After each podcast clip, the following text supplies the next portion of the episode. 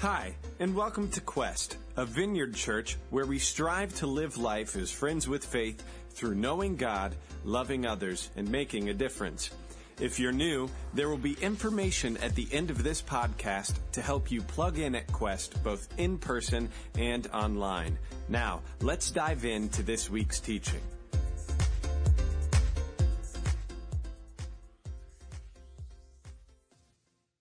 So today, I want to, uh, a, we're continuing our series. It's a Q&A series, so you can uh, submit questions at any point of the message that you have a question. You can do it at that web address there. Go to quest.org slash share. And if you're not already, already on Wi-Fi, it's just look for one of them that says Cafe 2.4 or 5.0 out there. They're all free, no login required. Just hook on and you can share a question anytime. BJ Dinsmore is going to uh, join me today to answer as many questions as we have time for at the end of the service. So we're going to start today with a weird dinner party question. If you were a bird, which bird would you be? A hawk? A dove? Or a chicken? How many hawks? You're a hawk? How many would be a dove? And how many of you are brave enough to admit you'd be a chicken? Yeah, we got a few. We got a few. So today's message is called Hawks, Doves, and Chickens, and we're dealing with a, a really a, just a simple question. It's it, it's just one that's had clarity around it for centuries. There's been no debate at all whatsoever. And if you believe me, I'm selling the book in Brooklyn Bridge to you at the end of service today.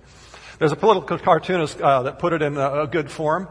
We got the Hawks, we got the Doves, and then we got the I voted for the war, before I voted against the war, before I voted for the war, before I voted against the war, and we got the Roosters, the Chickens doing that one and stuff. And, and what we're talking about today is that question of war and peace and what the Bible teaches us about that topic.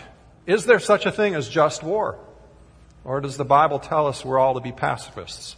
This has been a great debate, and it's a great debate in recent years among our culture, isn't it? Maybe uh, some of some of you have been involved in that, and maybe some of your feelings have been more like the rooster because you felt like you had a solid answer, then you questioned it, and then you went back and forth a little bit, and you, you can identify a little bit with some of our politicians going back and forth on some of this argument lately.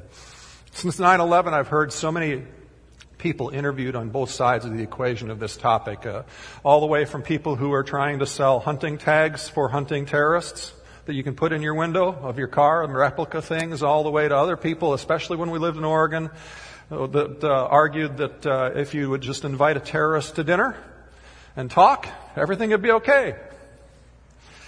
Most of us don't live in either one of those extremes.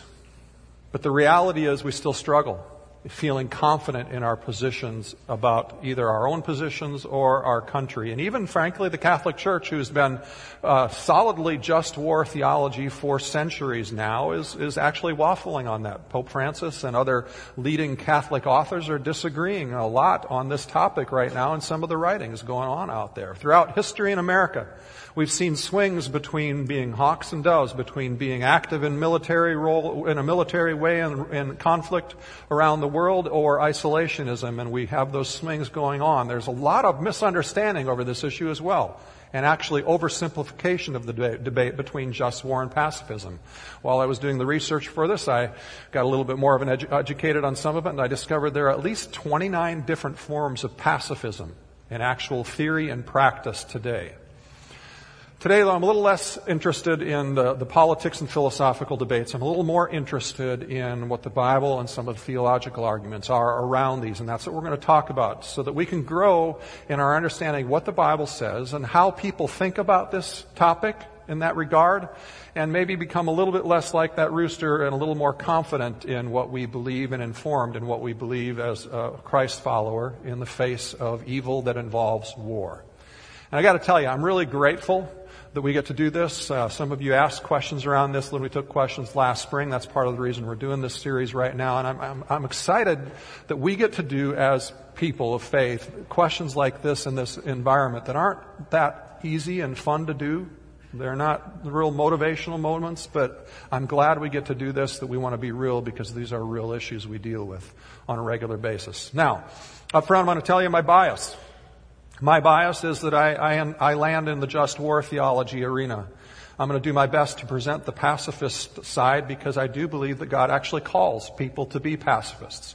I don't think this is an either or a, a, uh, uh, uh, question that we're dealing with today. I think some people are actually called to be pacifists, and I do believe absolutely that we need to understand this pacifist theology because without it, we will tend to not make just war decisions because we will not be restrained enough in how we approach this. So let me start by explaining how people look at pacifism and uh, specifically from the Bible. The first known use of the word is actually 1902. Uh, it was an English equivalent to a French word that simply meant opposition to war. Paci actually means peace, so a pacifist is someone who is devoted to peace. Their commitment to peace is, stands above all other commitments in their life. Biblical pacifists, when you, when you read them, they actually don't like the word pacifist, a lot of them, because they aren't passive they would define themselves more in terms of Martin Luther King's idea of peaceful resistance. Even in the face of lynchings and beatings and unjust imprisonment, people were to demonstrate peacefully. And they would argue that there is, and as was proven through Martin Luther King's leadership, tremendous optimism for God to bring change through pacifism, even in the face of great evil. Now, the biblical underpinnings for pacifism are, can be summed up in four statements. First one is this Jesus loved command. And we talked about this last week in the Great Commandment. Love the Lord your God with all your heart and with all your soul, with all your mind. And love your neighbor as yourself. All the law and the prophets hang on these two commandments, Jesus says. And Jesus clearly says that love is the center of everything. He equates loving your neighbor as yourself with loving God, meaning you can't do one without the other. You can't hate your neighbor and still love God. And Jesus and Paul both say that that love needs to extend to our enemies as well. And since Jesus says all the law and the prophets hang on these two commands, the, the, on these two commands to love, then, then, then this must be the primary guiding principle in everything we do. And the conclusion is, therefore, love can never, ever be a secondary ethic to any kind of justification for violence or war. The second biblical tenet that pacifist theology puts forward is this Christians are called to be counterculture, not the power politics people. Jesus himself claimed to be a king. And yet he refused to play the power politics. His disciples and followers all came to him saying, Jesus, would you just become the political leader and win the day and overthrow the Romans? But Jesus refused to do that. Instead, Jesus painted a picture of influence and change that is radically different than how we tend to first operate in our world today. In Mark 10, Jesus said this. Jesus called them together and said, You know that those who are regarded as rulers of the Gentiles lord it over them, and their high officials exercise authority over them. Not so with you. Instead, whoever wants to become great among you must be your servant, and whoever wants to be first must be slave of all. For even the Son of Man, and remember that term Son of Man is a messianic title. Jesus is claiming to be the King of the Jews when he says this. The Son of Man did not come to be served, but to serve, and to give his life as a ransom for many. And so Jesus points his disciples away from the influence of political power politics and sword politics to influence people by caring for them and serving them one at a time. Which is really in line with how we talk about our mission here of living life as friends with faith. Getting to know people and serving them one at a time. It's how we talk about each of us having our own, having the five we're praying for, the people who are away from church or not believing in God yet, that we're looking for ways who disagree with us to serve and care for them and love them one at a time.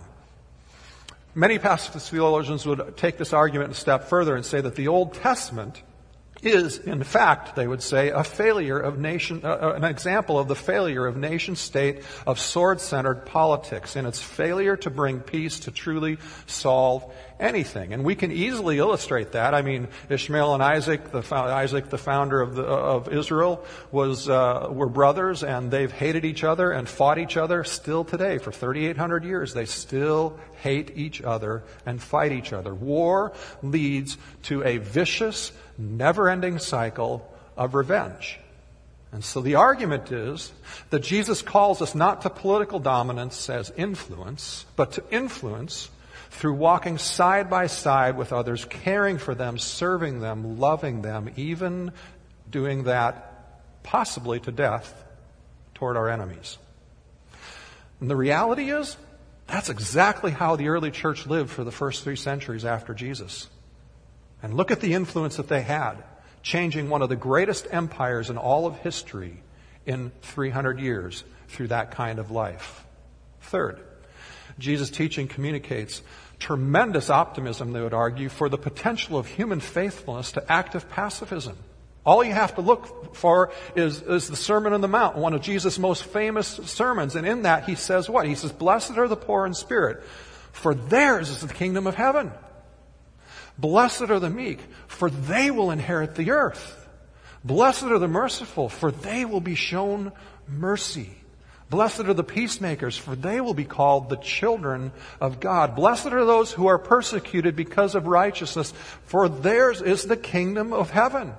Blessed are you when men, when people insult you and persecute you and falsely say all kinds of evil about you because of me. Rejoice and be glad because great is your reward in heaven.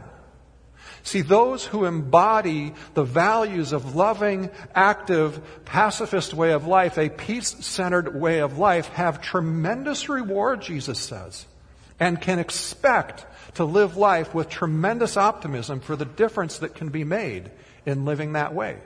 Therefore, two pacifist Christian authors, Grimsrud and Early, conclude this. They say, so when Jesus calls upon his followers to love their neighbors, to reject the tyrannical patterns of leadership among the kings of the earth, to share generously with those in need, to offer forgiveness 70 times, seven times, he actually expected that this could be done. When Jesus called followers to make kindness and love, even for enemies, the kind of priority that can never be overridden by some other value, he expected that this indeed would be possible. Finally, the pacifist theology is also grounded in the cross as our model. I mean, after all, Jesus said, if you want to follow me, you need to what? You need to take up your cross and follow me, right? And since Jesus refused to take up the sword for, to free people or defend people against justice, then the argument is then that we are to follow in that same example. Because the cross set a new law, a new way, a perfect way to live into being for us. Now, all these biblical principles the pacifists use to support their conclusion are essentially true, aren't they? Love is a guiding principle, a primary principle in all we do. We are called to be primarily counterculture instead of being synonymous with the power politics of our culture. In fact, I would argue that the tone of Christian power politics over the last 30 years has done tremendous damage to the advance of the gospel in the U.S. You see it in the exit interviews of the nones, the people who have said now that they no longer hold any religious affiliation. You see the damage of the power politics there. And we are to be willing to lay down our lives in love, even for our enemies. So that, in a nutshell, is how the pacifist sees the Bible supporting their conclusion. And I gotta say, I agree with pretty much most of their, almost all of their theological reflections. Peaceful resistance and radical love are really what Jesus calls us to. But I don't see those theological reflections leading to the same ultimate conclusion. Why? First, because pacifists rely on a view of the work of the cross that does not fully take into account the purpose of Jesus going to the cross. Think about it. Jesus went to the cross because he was fundamentally dealing with what? Sin and death. So he had to face death head on. He had to be that perfect sinless Lamb of God in order to pay for sin perfectly for all of humanity by dying on the cross. So Jesus' teaching about why he went to the cross and Paul's teaching both agree that, uh, that, that Jesus didn't pick up the sword because his specific mission was funda- fundamentally about not changing the so- social and political order. It was fundamentally about changing the power of sin across all social and political boundaries. Many who put forth the pacifist theology also uh, say that the Old Testament, the existence of wars, and uh, was really God putting up with the imperfection of humanity, and, and, he didn't really want it, but he just kind of put up with it in the Old, in the Old Testament. And that Jesus now has shown us a more perfect way, and we must view, therefore, those Old Testament uh, examples of war as being no longer relevant to us today. There's also a problem with that theologically for two reasons. It, it, encompasses a misunderstanding of the relationship between the Old and the New Testament and what the cross did and the role of the cross. It also doesn't address the issue that post cross, uh, the imperfection of humanity still remains. And so you have to ask yourself, why would God's approach to imperfection and sin and humanity now change fundamentally in character than it was in the Old Testament? So let's go back to that first question. What's changed by the cross of Jesus for us? It is something new. It is something better. It is something perfect. And it's simply this. It is the perfection of an offering for all of sin, once and for all, securing pure, full forgiveness that can be offered to all as a gift. It's not automatic. We don't get it just because it's happened. It's a gift that we still have to receive. We still have to individually repent. We still have to individually choose that we're going to follow Jesus. But just like in the Old, uh, but that's just like it was in the Old Testament. People still had to choose in the Old Testament. They just didn't have a perfect sacrifice that would end that discussion forever for them. But they also chose in the Old Testament not to follow God a lot of times, not to receive the forgiveness then, just as we receive, choose to not receive the forgiveness now. And sin continues, even today, to have rampant, unrestrained effect in our world all too often. And we clearly see in the Old Testament God affirming war as righteous, a last resort. If you look at some of the prophets, he talks about that repeatedly, how war is being used by him to try to get people to leave their sin and to stop the damaging spread of sin that's going unrestrained and to create motivation for repentance and change. So did God really change in a fundamental way between the Old and the New Testament and how he thinks about love, about humanity, about sin, about judgment and war? The answer is no. Both in the Old Testament and New Testament, we see this patient God, this amazingly loving God, far beyond anything we would ever be in our own mind towards situations around us. I mean, again, we've talked about this before. There's one instance where it specifically says God chose not to judge now, and we see him judging that nation 400 years later. Why? Because their sin was not full. God was giving them repeated chance after chance after chance after patient, gracious chance for 400 years, hoping they would restrain their sin by repenting and receiving his forgiveness, and they didn't. Is it a correct reading of the Old Testament that God simply put up with war? That can justify a pacifist position today? Well, certainly God put up with war. I mean, He didn't create it. He didn't intend it to be. The sin of humanity is what led, all, led to all the pain and the evil and the war and all the disease and all the conflict in our world today. God's original creation did not have that present, nor will His ultimate recreation at the end of time have sin and pain, including war. They will all be erased in the end. But in the context of free will, and a God who is patient in trying to bring his people to repentance and healing. We also see a God who uses government to restrain evil. And a God who removes his restraining hand on the sin going on and allows the sin to take its natural course of pain, hoping people will repent of it. And even times where God actively dictates judgment through war to judge and remove or prevent evil and the spread of it, or to create a moment where people hit bottom and decide they want to change, hopefully finding the motivation to turn to Him. I mean, so why would God's approach to managing the infectious spread of sin be different now? Just because He made a perfect sacrifice for all time through Jesus. His character hasn't changed. He's always been the same. God's overall purpose is to see many people saved. And so, in fact, God says, I want everyone to be saved. I don't want anyone to be left out. But free will is still a reality. And there are times when sin is so great and such a cancer that to prevent it from taking more and more people down, God allows for or actively pursues judgment even through war. Now, the healthy thing about the pacifist theology is this. It needs to be something that's thoroughly embedded in each and every one of us as a priority way that we approach life, whether we take the name pacifist or not. Just as Romans 12 says, as we read before, I'll read it again. If, if, if it is possible, meaning it might not be possible, if it is possible, as far as it depends on you, live at peace with everyone. Do not take revenge, my dear friends, but leave room for God's wrath. For it is written, It is mine to avenge. I will repay, says the Lord.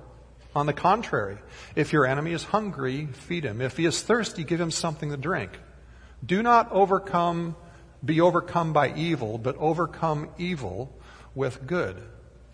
And see, without such a strong message for peace and sacrificial love, even willing to at times lay our lives down to express that love to people, that Christ's love to people, if we don't have that strong of a message, we will be driven by our own feelings. We will take wrath into our own hands and leave no room for God's wrath because we'll express that wrath rather than be submitted to God's way and to Him. Yet there is a time for just war. The use of violent force is not counter to love. Sometimes it embodies great love. Now, if you study just war theory, you realize that it actually was most concisely first put into, put into words by people who weren't followers of Jesus. It was Plato and Aristotle. But Augustine and many theologians over the last 2,000 years have spent a lot of time developing this from a Christian perspective as well. And just war uh, uh theory and theology basically says this. For a war to be just, it must meet all of the following criteria. And I'm going to give you those criteria. War must, first of all, have a just cause. It must be for the defense of one's nation or people, or to intervene on behalf of an innocent third party against evil or an unjust aggressor. So just war must never be driven by economic, religious, colonial, or imperialistic goals, is where this comes down. In most, in the most Christian sense, the leaders must not only think of that, but it also must have a sense of God directing them that this is right and just in that moment. It can never be a personal response, and it can never be a response out of pure retaliation or retribution. There's a guy named Nabeel, Nabeel Qureshi. He's uh, associated with Ravi Zacharias, one of my favorite apologists, and he uh, guest wrote an article for the Huffington Post recently. And in it, he actually quoted Dabiq, which is ISIS, uh, the ISIS political official magazine that they publish on a regular basis. The feature article of the, of the September issue of this Dabiq uh, was an article that basically was why we hate Christians, Jews, and everybody in the West and want to kill you. That was the feature article. And in ISIS's own official words, here are the six reasons why they fight. Because we do not believe in Islamic monotheism. Speaking to us, we do not believe it. Because we do not obey Allah because of the atheists among us, because of our crimes against the religion of Islam, because of our crimes against Muslims, because of our invasion of Muslims' lands. And then the ISIS author concludes his article, in the featured article of this edition, by saying this. He says, although some might argue that your foreign policies are the extent of what drives our hatred, which we see that in the media, we see that argument regularly, that's the main reason. They say this particular reason for hating you is secondary. Hence, the reason we address it at the end of the above list. And his conclusion is this Our primary reason for hating you will not cease to exist until you embrace Islam. ISIS completely fits within the just cause for a just war. Does it fit all the rest of them? Second, just war is only a just, just if it is declared by the right authority. This leans back biblically to Romans 13, which we've read in similar passages that says God gives authority to governing leaders, and it is the right and responsibility of government to protect, defend, and execute justice on behalf of the people. A just war decision also has to be filtered through the principle of proportionality. Will the destructiveness of the war outweigh the enhancement of human and godly values? Will the benefits of peace and freedom gained by the war outweigh the financial and human costs of the war?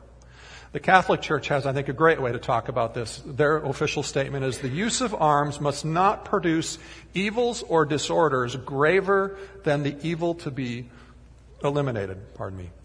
Now, this clearly makes logical sense, right? I mean, if you're sure to lose the war, then surrender and putting up with the suffering is better than annihilation, right? If the cost of the war is greater than the good that the war will could potentially produce, then war is not a good answer. And this tenet isn't anti-biblical. I could probably through a really convoluted way, come up with lots of verses that would give us an idea that this fits within the biblical text. Of, but I, there's no one single verse that I could find that says, yeah, this is true. It's just more of a bigger theological picture that the, that the theologians argue. So I don't have a single verse for this one.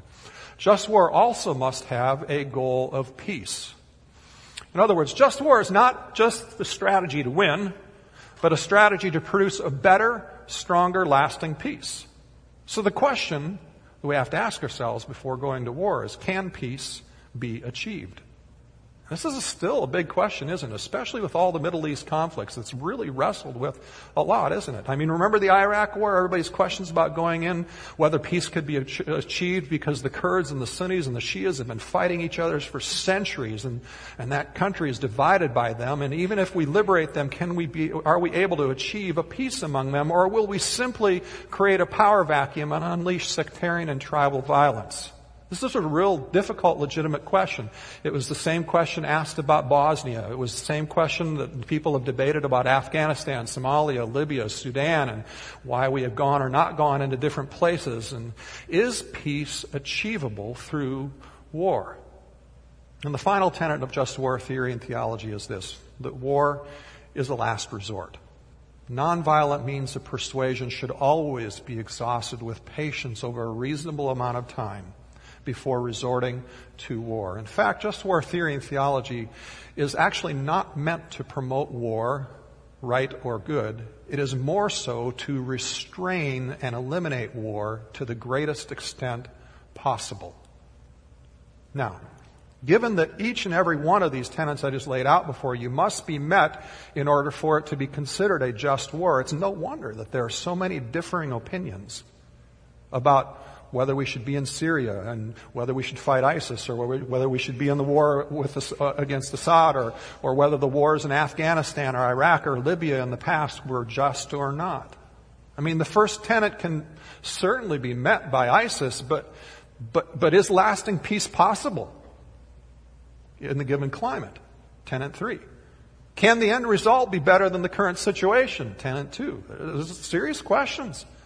Will the next leader of that country be any better? Is the loss of life and destruction of, the, uh, of property in the end, will it result in a better thing for the lives of people there or will it just make things worse? Or, or will it create such a, such an antagonistic environment that the bitterness left behind from the war creates a fertile breeding ground for ISIS to continue to recruit people? Or other terrorist organizations? These are seriously difficult questions.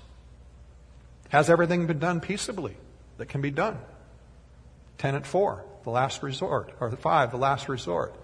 I mean, could sanctions or other non-military means still be powerful enough to help the situation without force or without more force going in? Could a no-fly zone in the past have been a good answer and UN peacekeepers to prevent the mass exodus of the refugees that we're now having to face and figure out how do we help all these desperate people in the world right now? And then the just war theory doesn't stop there.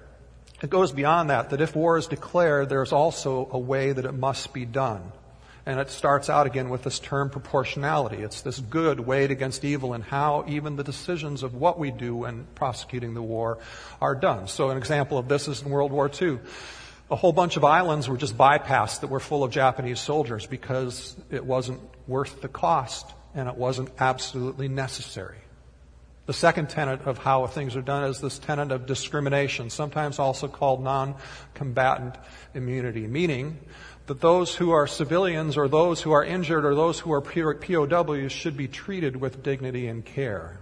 And so, like in World War II, there was a lot of debate around did we do this justly or not? Was the carpet bombing of Germany or was the selection of nuclear targets in Japan just or not? There's people that would debate. They weren't because there was too much civilian casualty in that. And the, and the tenet, I think, today is this one is even harder for us today with, with terrorists using civilians as shields. And the question is, what are acceptable losses, civilian losses that allows one to still live within this tenet of just war and because this, this tenet was never intended to mean that there would not be loss of civil, civilian life or casualties. It was just that the priority of limiting to the greatest extent reasonable measure possible was to be implemented in how things were done.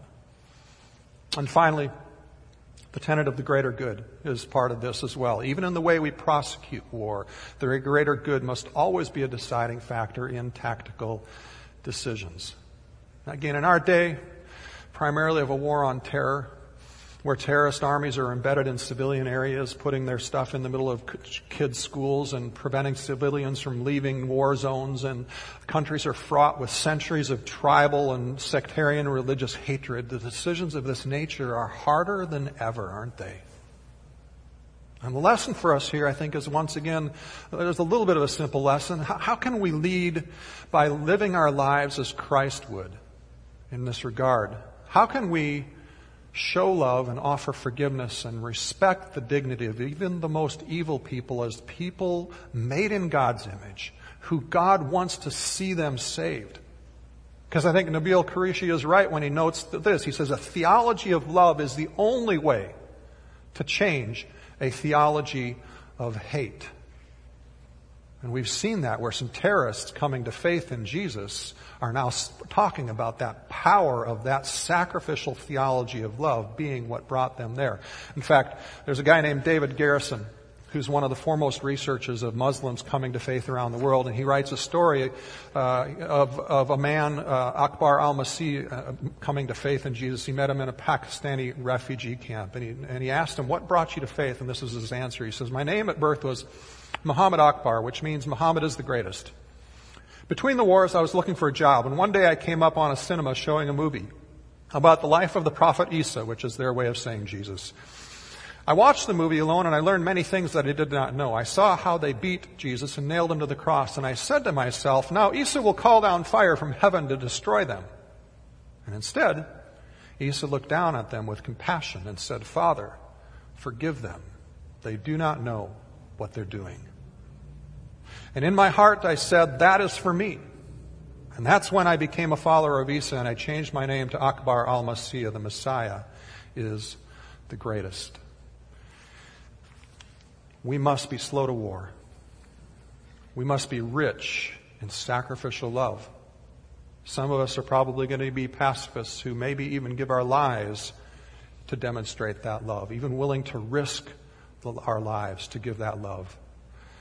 And when we do go to war, we must pursue it in a way that shows the love and kindness of Christ to all people, even the ones we're at war with. Whenever, however, in whatever way possible, we can show that, even in the midst of that, so that we follow the scripture as much as it is possible with us. And it won't always be possible, but as much as it is possible with us. At every opportunity, we are about peace, about love, about restoration, and war is the last result. Would you welcome BJ Dinsmore? He's actually a military chaplain candidate who's part of our church here, who's going to come and he'll take the first question for us. Welcome, BJ. Thanks, Ross. Uh, can you all hear me okay? Is the mic on? Yeah. No? You want me to use this one? Okay. All right. Um, there was a, uh, a question that was asked. it says, "Can there just be a just war when there are so few actually the burden of war? Less than one percent of our population in the United States is expected to serve in our current conflicts." Um, that's actually a really good question. Um, that's that's really that's a good one. You stumped me. Um, um, I don't know if just war has anything to do with how many people are actually serving in the military as much as the reasoning to do it. And, uh, and one of the questions, one of the questions as well comes out of saying, so what happens if our nation provides, does a, does a, a war and, and we don't think it's just? What, what should be our response then? And um, that's a challenging one, isn't it? It's a challenging one. I think our response should be at least to vote to try to get people in to office who will do just war, to write and try to get this, those decisions to be just. And uh, if you're in the military, you're probably going to end up needing to obey and but prosecute the war according to just rule, just war rules and hold that standard because it's so easy. I mean, everybody points to there never has been a just war because people don't always follow the just war rules. There's always abuses, and that's right. War is a horrible thing. And there are people who don't handle it and they do abusive things. They violate just war rules and every single conflict on every side of the equation, every, it's always there. And so, can our people who are followers of Christ in the military model that and help restrain the un- injustice going on in the process of it? And I think that really is the role of the Christian in those environments to be that person who is a voice for just war and restraint. Do you have another question you want to deal with? Yeah. Um, there was another one that, that came through, and it says, How does this all apply to defending family with lethal force? Um, you know, that's, that's actually really good because not only, you know, we're looking at war on a bigger perspective, but here with our families and, and, and you know, how we handle that, how do we, how do we do, how do we defend them with lethal force? Is that even acceptable as a Christian? Um, and in going through scripture, there are different references in the Old and New Testament that state that um, we're permitted to have rifles, we're permitted to have guns, but um, we're not required to have them. Um, and there are three things that we are not, we're, we're, not supposed to shed blood. I mean, that's like one thing that, um, that's like the last resort. So if we're doing things out of anger, if we're doing it out of anger or any malice or intent, or um, or if we're doing it out of jealousy, or if we're doing it out of um, uh, for selfish causes, mm-hmm. then you know, uh, then we shouldn't use defense. But in a case that somebody comes in and is willfully wanting to murder or harm your family, um, God doesn't speak against that. You know, I think you know we're supposed to be able to, to do that. And that's where we rest in God's grace and know that He has us. So here's a question Who gets to decide the greater good? And that's been uh, delegated to the people who are in authority, and they will be held accountable for that decision. That's what the Bible teaches in Romans 13. It teaches it in uh, First Peter, I believe it is as well, and other places uh, as well on that. And so some, there was also a question about the fact that uh, I presented a really, really strong biblical support for pacifism, but not as strong for, for just war. And let me just say this. The, the just war support is really more theological in terms of the, the misunderstanding of the cross among pacifists and the role and the misunderstanding between Old and New Testament. Uh, if, if, the only way the pacifists argue that the Old Testament can't be relevant is to make it irrelevant by the way they look at the cross, but that's not really a good theology. Uh, so you have to understand that God is the same in the Old and the New. And uh, the fact of the matter is, um, Jesus and Paul both talk about soldiers, commending them, but they don't ask them to stop their their profession. And you could also look at Revelation, and, and there's the, the, the, the, picture there is of human involvement in the war with God in there. So that whole theme of last resort, God prefers not for war. He didn't create it, He hates it. It makes him cry. It's horrible, it's awful. But sin unrestrained, He will allow it and judge it and dictate it sometimes. So another, another question you want to deal with, or should we wrap? I mean, there's a couple I could. Go for it. Okay. One more. Um, so this question was was actually asked earlier. It says you mentioned uh, the Sermon on the Mount. Could you also discuss the Sermon on the Plain? It speaks directly to sacrificial love. Um, and that comes from uh, Luke chapter 6, 27 through 30, and verses also in the same chapter, 32 through 36.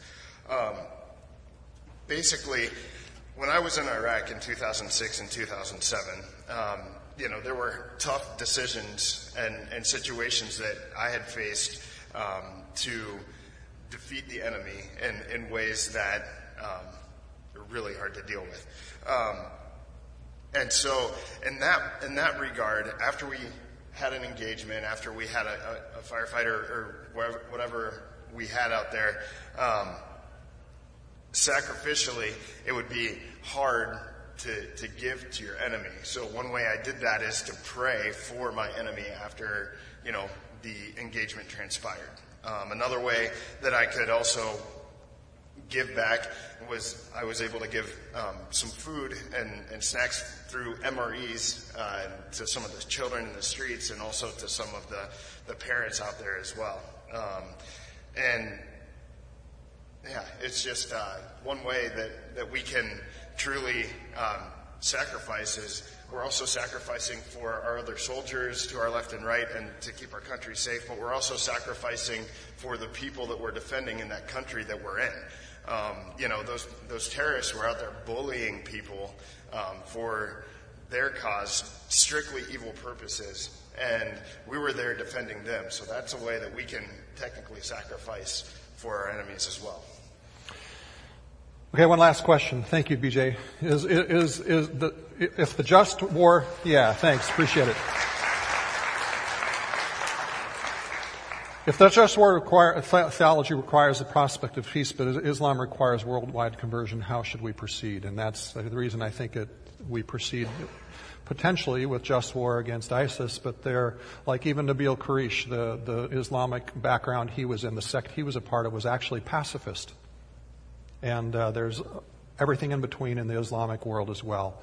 And so that's a really challenging one. You got to be careful to not paint all Muslims, and I think we all know that with the same stroke, um, because they are as widely varied as we are, in pacifist to war, hawkish to dove.